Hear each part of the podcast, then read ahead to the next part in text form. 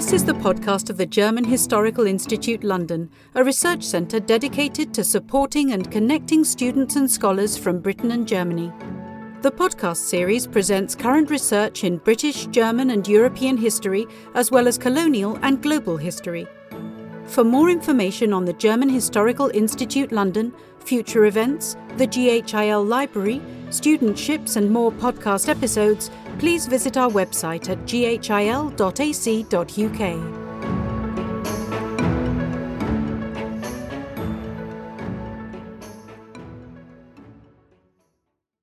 Today's lectures by Elizabeth Hunter and Hannah Ahlheim take us through the history of sleep in the 17th and 20th century. From foregoing sleep entirely to sleeping more efficiently, Hannah Ahlheim talks about how modern society, governed by science, rationality, and productivity, experimented with one of our core needs. Hannah Ahlheim is professor of contemporary history at the University of Gießen. Her research interests include the history of National Socialism and anti Semitism, the social and cultural history of sleep, as well as the science and the history of time. The second lecture, a paper by Elizabeth Hunter read by GHIL fellow Malika Leutzinger, takes us into the 17th century when stories about wonderful sleepers fascinated the reading audience. They allegedly slept for years, composed poetry, or even killed in their sleep, and appeared to provide evidence of a world beyond the material. Elizabeth Hunter is an honorary research fellow at Queen Mary University of London. She's currently writing a monograph entitled The Secrets of Sleep, funded by the Wellcome Trust. But first, let us start with Hannah Ahlheim. I will start with a picture of a little bird. Every year, at the end of summer, a little bird, this little bird, starts its long journey along the North American west coast southwards from Alaska to Mexico. The white crowned sparrow flies thousands of miles to spend the winter in a warmer region. The little bird looks quite ordinary. It is, however, an exceptional creature, a miracle of nature. During its seven day long trip, the bird is able to fly night and day without falling asleep for even a minute. So he's awake for more than 200 hours in a row. This is why the white-crowned sparrow is a legend amongst sleep researchers and stay awake heroes. In the last decade, the US Defense Department has spent large sums of money to study the little animal in order to find a way to keep not only birds, but also people awake. And I've chosen this little story of this bird as a starting point for my lecture tonight because the sparrow embodies a dream that was becoming more and more attractive and, in a way, more and more realistic during the 20th century. The dream of staying awake, of reducing one's sleeping time, and thereby of living a more productive and a fuller life. I want to argue that this dream of staying awake and sleep less has a decisive impact uh, on our notion of a good, regular, and healthy sleep until today. So I want to take you on a short trip through the 20th century, the whole century in 20 minutes. So that I, I hope that we will able to, um, yeah, to, to you will able to follow me. Let's uh, say it that way. And I will take you to four different stops in this long ride um, that are a kind of turning points in the history of sleep in the 20th century. And as Christina von Hodenberg already told you, my examples come from Germany and from the US. The dream of staying awake and sleeping efficiently, productive, has its roots already in the late 19th century. Around 1900, the invention of constantly working, never tiring machines and the spreading of electric light has slowly dissolved the boundaries between night and day. At the same time, life seemed to become faster and more demanding due to new means of communication and new means of transport, especially in the big city, such as London or Berlin or New York. More and more experts describe sleep now as an obstacle for the smooth functioning of the individual. Either because, uh, because the night's sleep got into a state of disorder, or because the need to sleep did not fit into the schedules of a society that never slept. Then, in the 1920s and 1930s, the idea of optimizing human sleep by reducing it became a topic of research for the first time. So, our first stop will be Washington, D.C. in the 1920s. In the second leg of our ride, I will touch upon the years of the Second World War, in which experts revealed that the relevance of sleep as a resource, resource for mental and bodily health the third leg will explore the fascination of staying awake in the 1950s and 60s.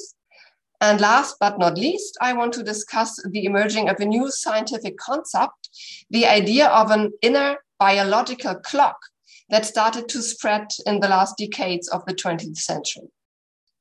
As we will see, the concept of the biological clock shapes the sleep of our dreams until today. But let's first go to the 1920s. In these years, sleep got under pressure.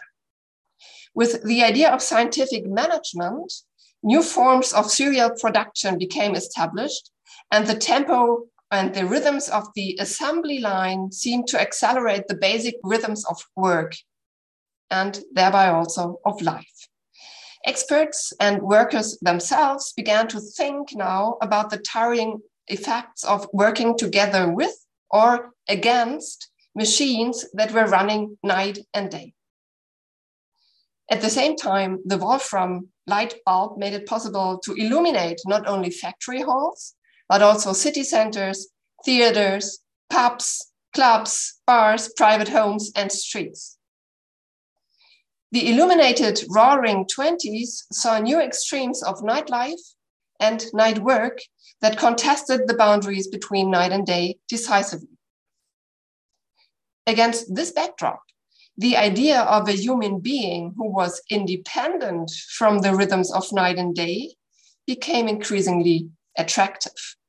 Experts from several fields, such as biologists, psychologists, physiologists, dreamed now about the possibility of releasing humankind from the need to sleep at night and to be awake during the day. According to their concept of human sleep, the individual was free to choose his own bedtime all by himself and to live according to a freely arranged rhythm. A scientific study from Germany claimed in 1930, for example, I quote, if occupation or duty requires it, a man can sleep during the day and be active at night, usually without any effects to his health. End of quote. Yet, according to at least some experts in the 1920s and 1930s, humankind was not only able to detach from the rhythms of nature and stay awake at night, if needed and if wanted. The individual could also become more productive simply by sleeping less and thus working more hours a day. In 1925, for example, eight students from the George Washington University remained awake for 60 hours in a stretch, supervised by their professor, Fred Moss. The result of the experiment fit perfectly into the idea of using the 24 hours of the day more efficiently and according to one's own will. Professor Moss stated, I quote, some persons just can sleep faster than others, end of quote. With a bit of training, he concluded, everybody could reduce the usual eight hour sleep by 25% and be healthy and happy with only six hours of sleep per day. This idea of sleeping faster was spreading also in Germany.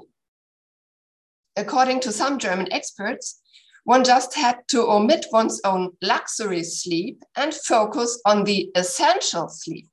The essential sleep was only about four hours long an industrious sleeper who was doing his sleep work, that was the notion, his sleep work faster, could gain four hours of wakefulness per day. And that was the dream of the 1920s. Altogether, we can see that the fantasy of staying awake gained momentum in the 1920s and then also the 1930s. This fantasy went hand in hand with the fact that more and more people actually could, wanted, or had to work and stay awake at night.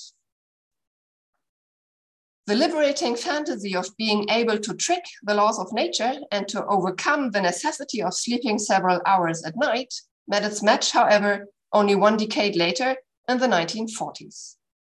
Our second stop leads us to London in the summer of 1940, in the first year of the Second World War.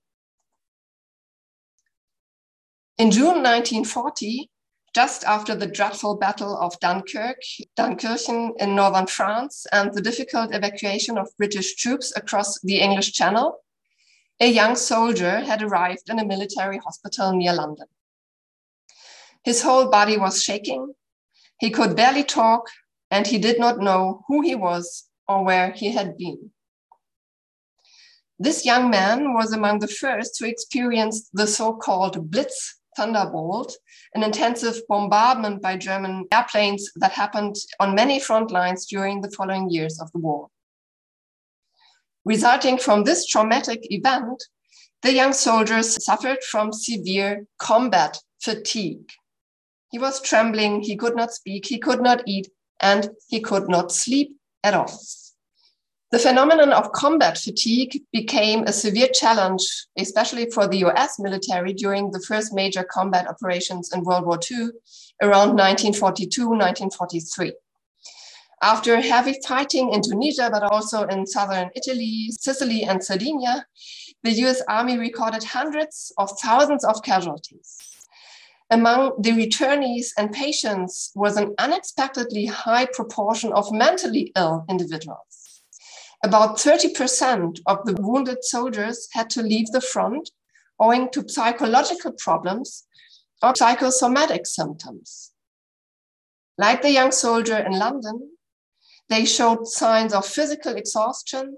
Their entire physical appearance was marked by tension, by anxiety, and they were speechless and sleepless.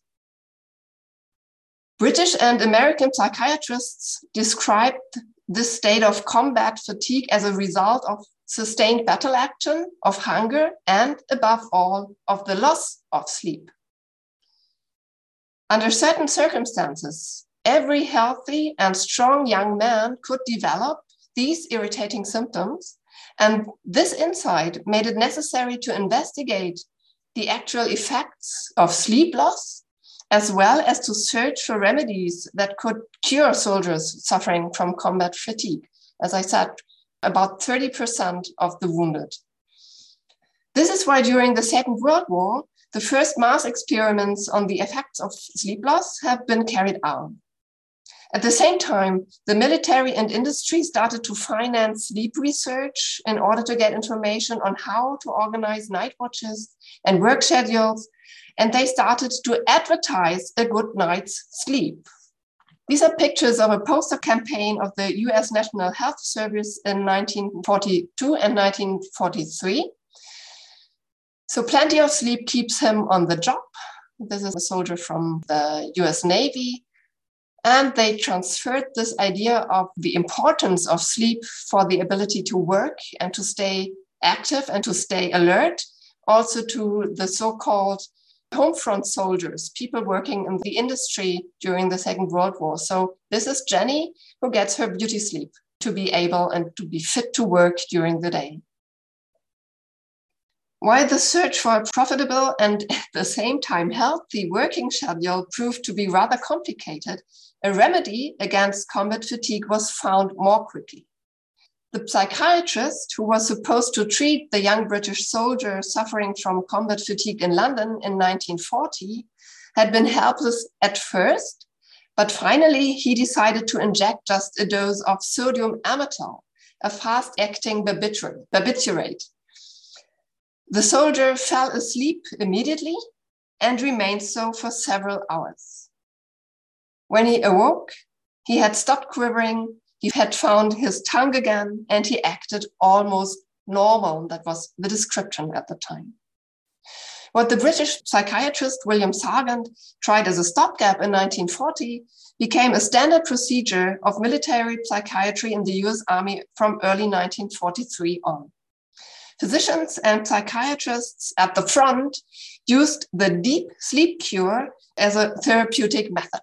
So they put their soldiers to sleep for several days.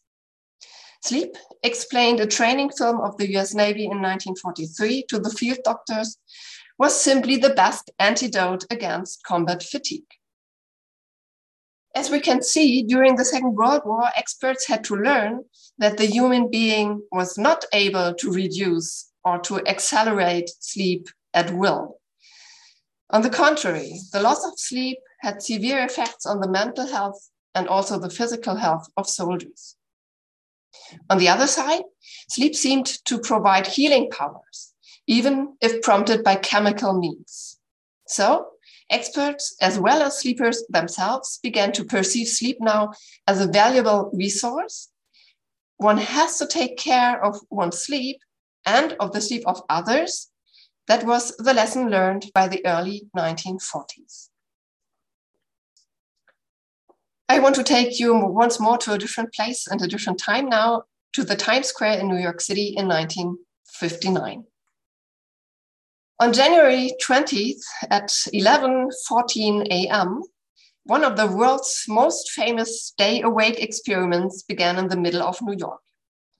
Peter Tripp, at the time a famous radio DJ, was producing a radio show called The Hits of the Week. So it's one of the first hit shows in the radio in the US. I think it was the top 40 of the week. Peter Tripp had decided to stay awake for 200 hours in a row, just like, as you remember, the white crowned sparrow on its way south. Tripp's Wakeathon was a charity event. He spent eight sleepless days in a glass booth in Times Square, regularly anchoring his daily show and collecting money for the health of mothers and babies. After the first 105 hours without sleep, Tripp was ready for bed, as he said himself. Thereafter, he gradually lost his grip on reality. He began hallucinating, he began fighting invisible enemies. He saw crawling spiders all over him, his body and white rabbits all over the place. So he started to go mad. By the end of his Wakeathon, the DJ was physically and psychically down and out.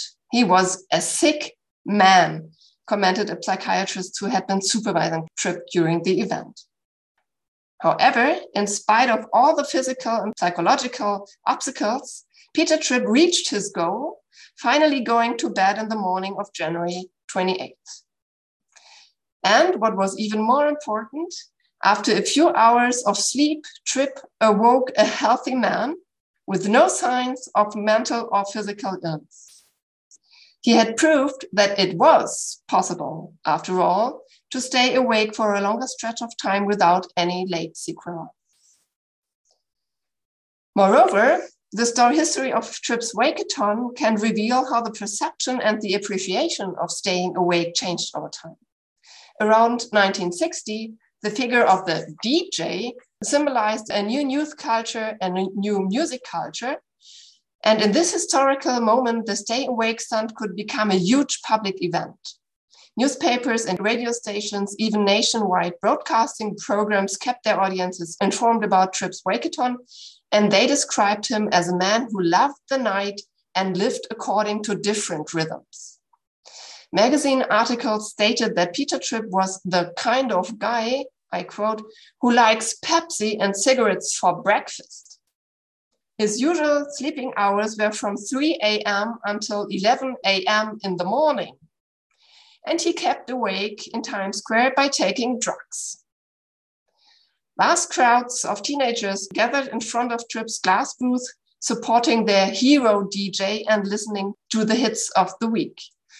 And even today, almost every popular book and website about sleep and uh, staying awake mentions Peter Tripp, dubbing him the stay awake, the, the only, the, the most important stay awake man of all times.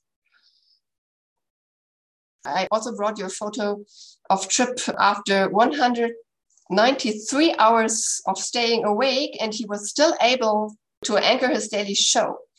So he also showed that even if you're very, very, very tired, you are able to concentrate for at least one or two hours per day to work, even if you're totally ready for bed um, in the rest of the time. In a way, Peter Tripp was challenging not only his own limits, but also the rules of a narrow minded and conservative American society in the 1950s, early 1960s. Staying awake at night could seem like an emancipatory move on the way to a more liberal, more pluralistic, and party loving society.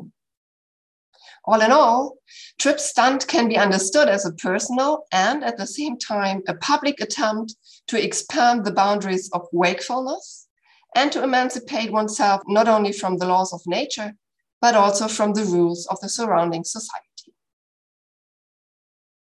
So it's time for our last stop, fourth and last stop.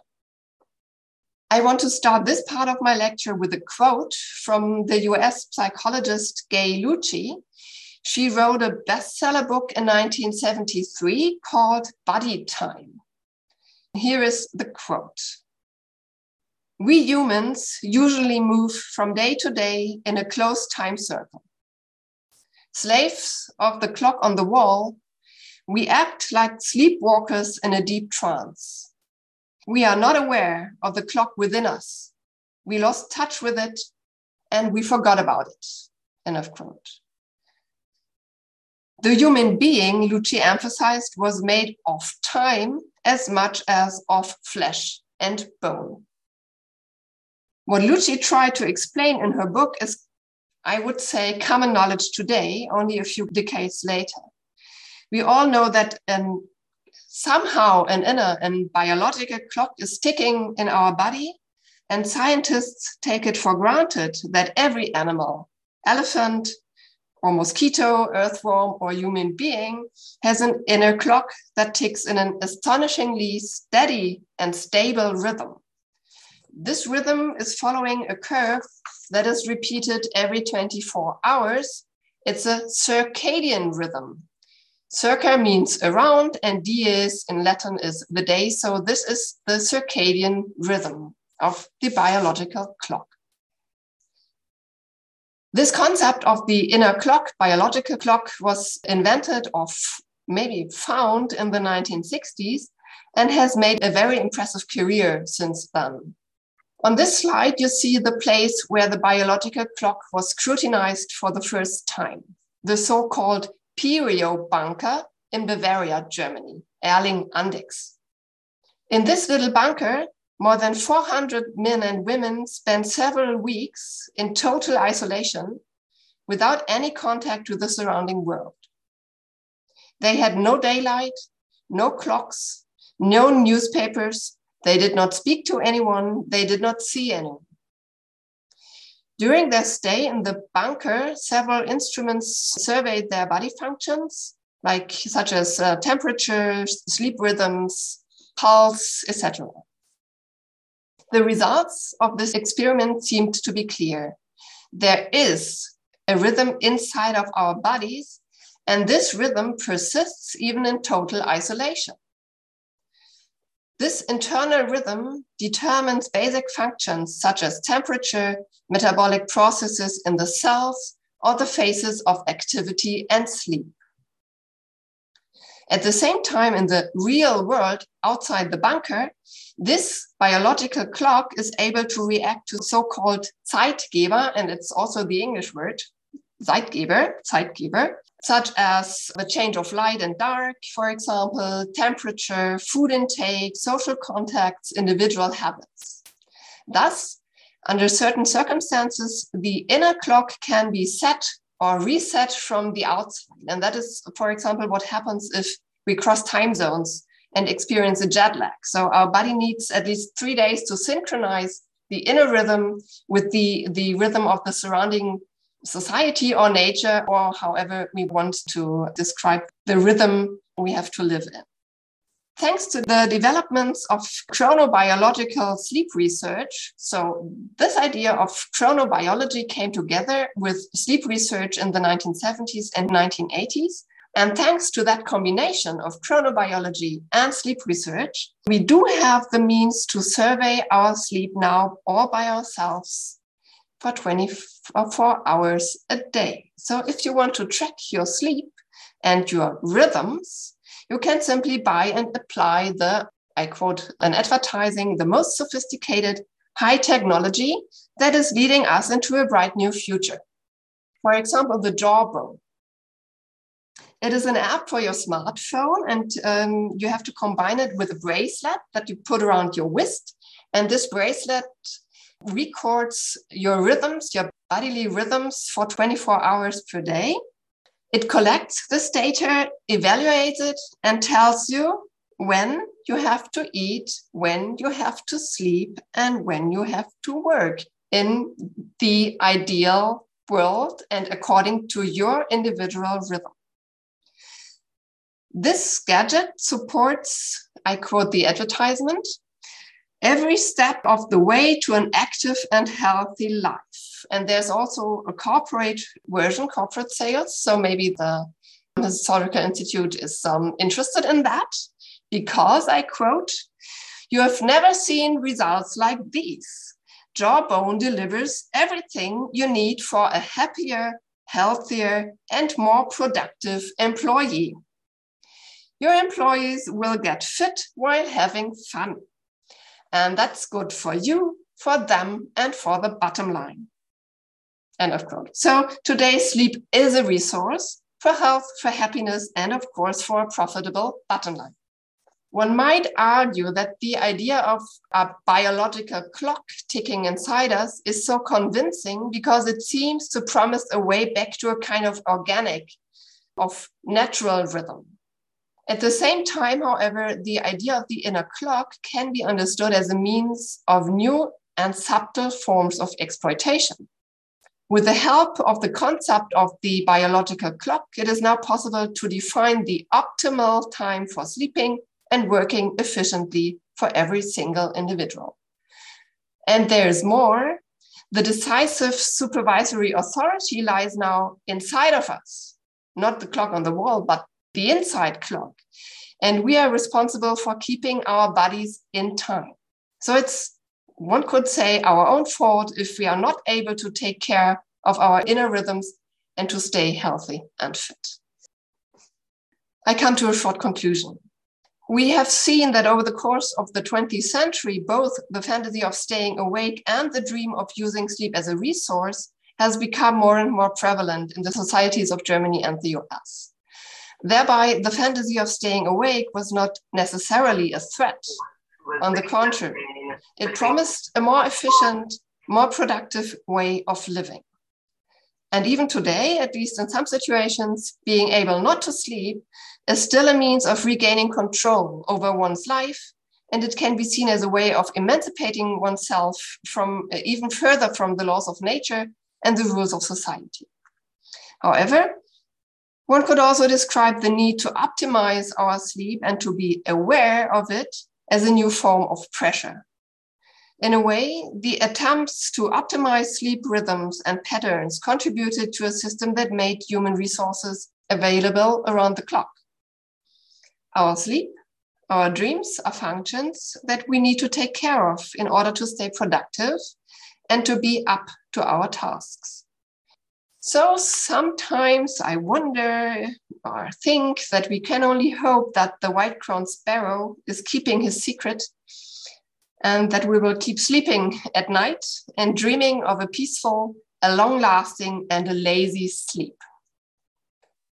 Thank you for your attention. We will now continue with Elizabeth Hunter's paper read by GHIL fellow Malika Leutzinger. There is something otherworldly about a person walking in their sleep. The eyes are fixed open in an uncomprehending glassy stare. Like the possessed, sleepwalkers do not respond easily to attempts to waken them. And when they do awake, they remember nothing of the episode.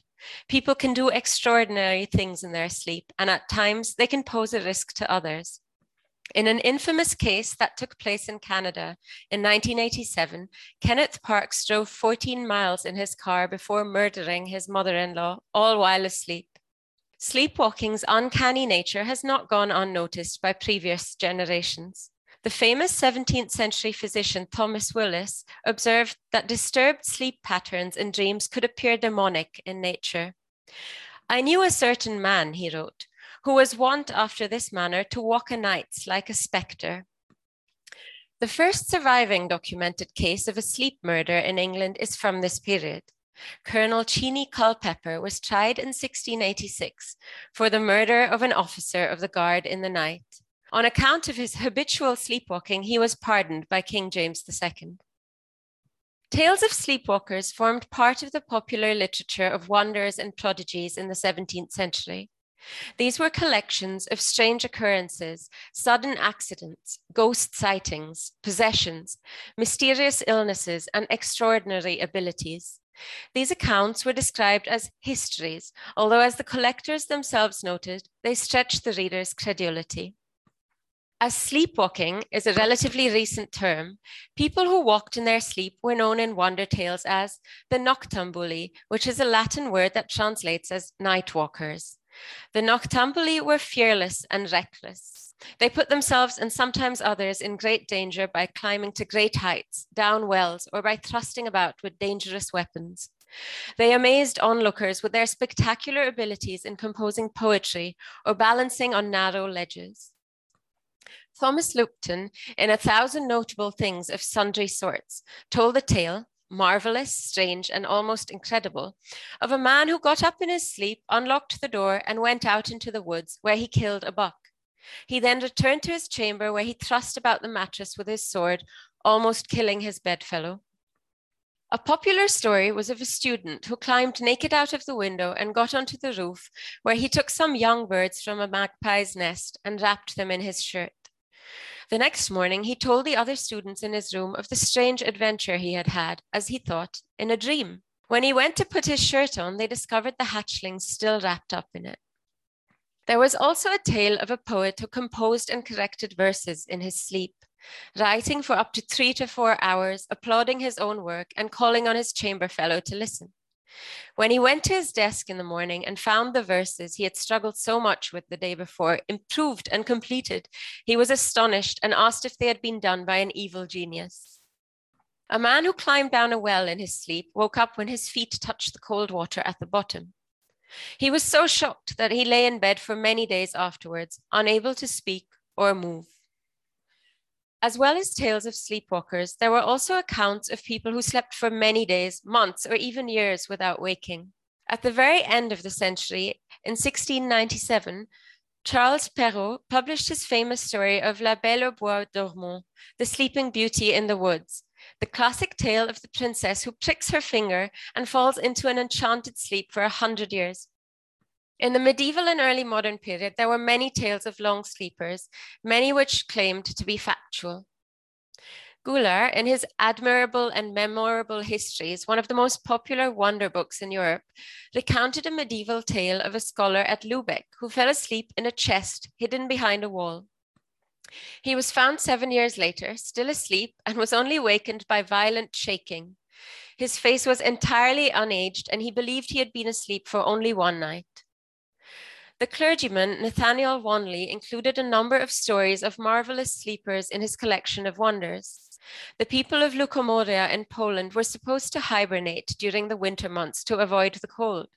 This fact, so Wanley claimed, was corroborated by a number of eminent witnesses, including Henry III and many nobles and physicians of the court of France and Italy who had come across the group during their travels.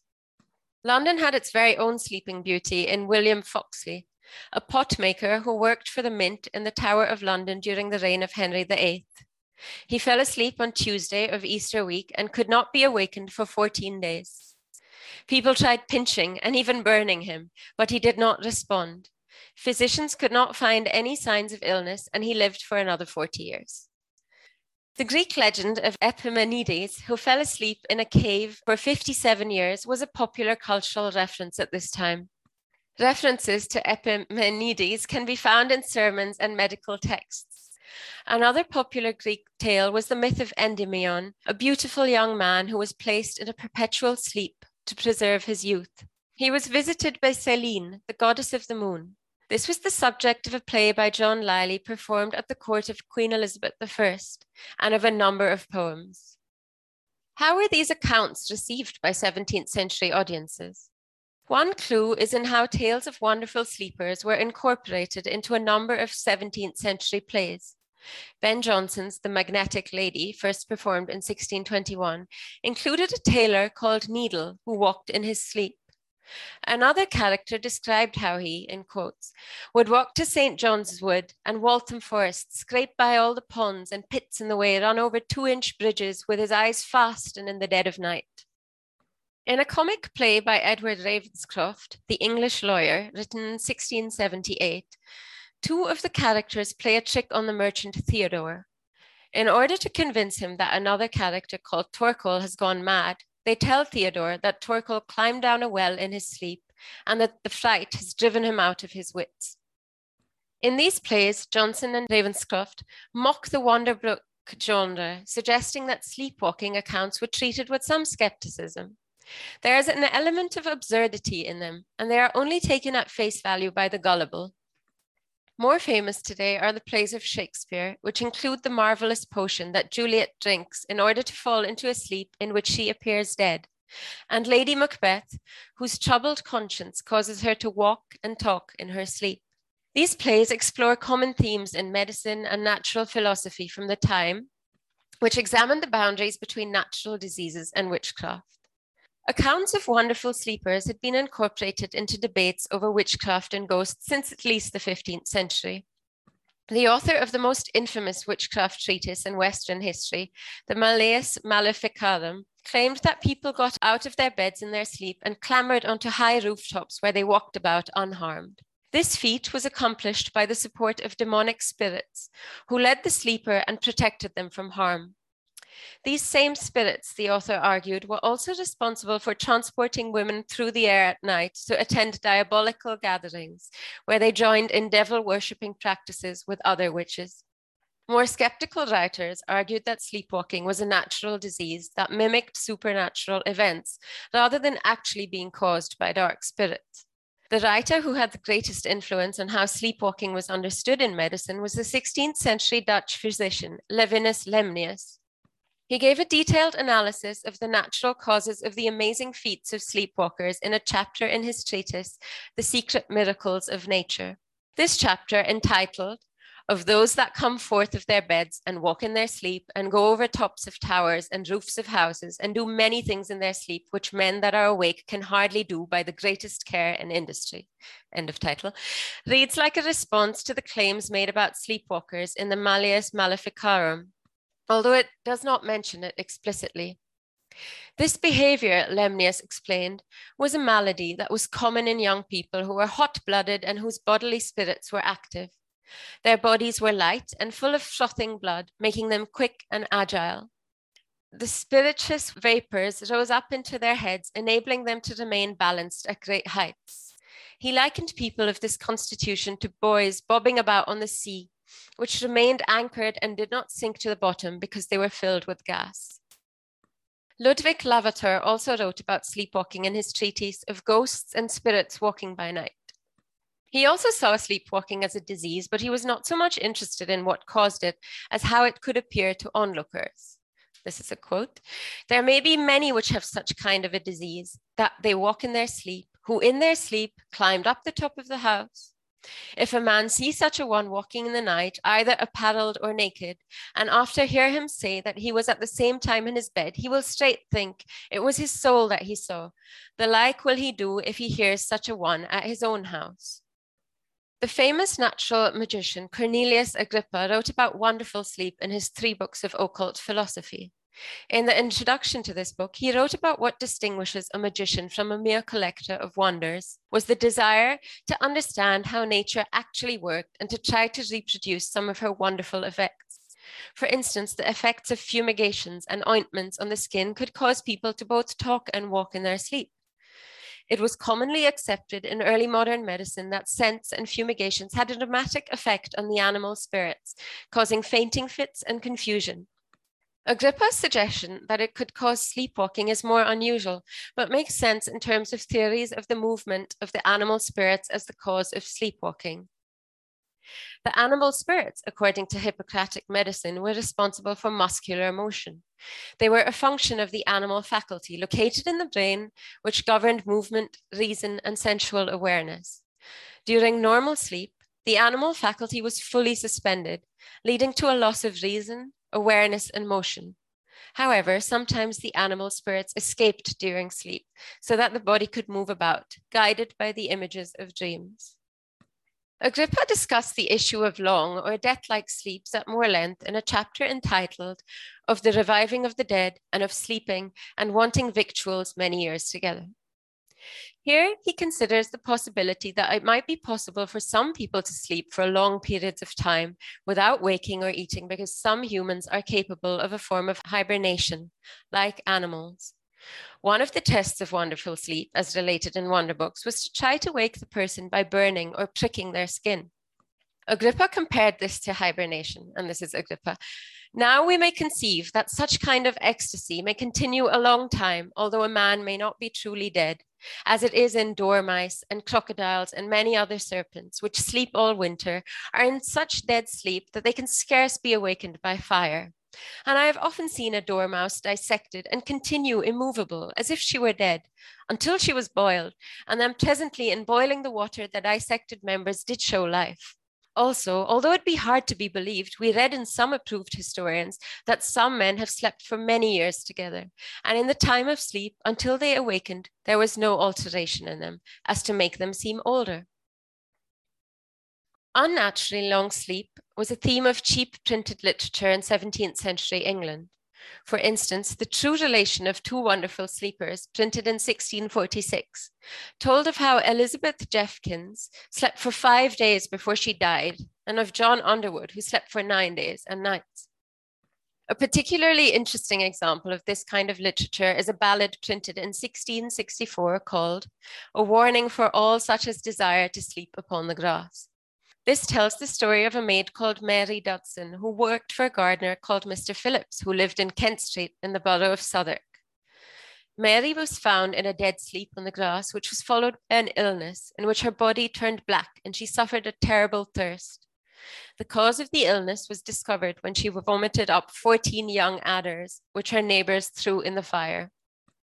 The association made in this ballad between sleep snakes, and young women can also be found in Edward Topsell's History of Serpents, published in 1608.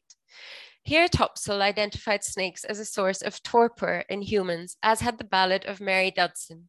To illustrate this, he related the true history of a servant in the employment of an English gentleman. This servant became lame in both legs and felt extremely cold in bed at night, even under multiple layers of clothes. Physicians and surgeons were unable to cure him. The gentleman discovered the cause when he saw a large snake crawl through the ground floor window where the lame man was sleeping and into his bed. A whole nest of snakes was discovered curled up in the bed straw and were killed, at which point the man's legs recovered. Sleeping in proximity to the cold complexioned snakes, Topsell explained, had caused the man's legs to become numb. The coldness and wetness of the snake's complexion also explain their ability to survive for four months in a state of stasis without food or drink. His analysis suggests further connections between the hibernation of snakes and tales of sleeping women found in ballads and broadsheets, as he makes a comparison between the complexion of snakes and that of women. Doth it not fall out with the serpents as it doth with some women, who being full of humour and thick phlegmatic matter, have but a little and weak natural heat, yet proportionable to the said humour, do live a great time by reason thereof without food or nourishment? Whereas in hot and dry bodies, the natural heat that was needed to preserve life dissipated within the bones, the snake and the women who were particularly cold and moist could more easily preserve the heat within solid skin and substantial flesh. The approach to wonderful sleep in natural philosophy demonstrates the explanatory power of the humoral model. It was able to provide an explanation for not only what we would today call the sleep disorder of sleepwalking, but also how sleepwalkers could accomplish superhuman actions and how people could fall into extraordinarily long periods of sleep. while tales of sleepers that slept for a hundred years remained merely part of tales and legends. It was believed possible in the 17th century that people could experience a kind of hibernation through a torpor in which heat was conserved. Thank you.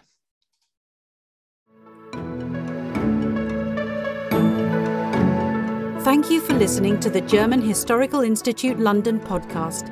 Follow us on social media and check our website to keep up to date with new episodes.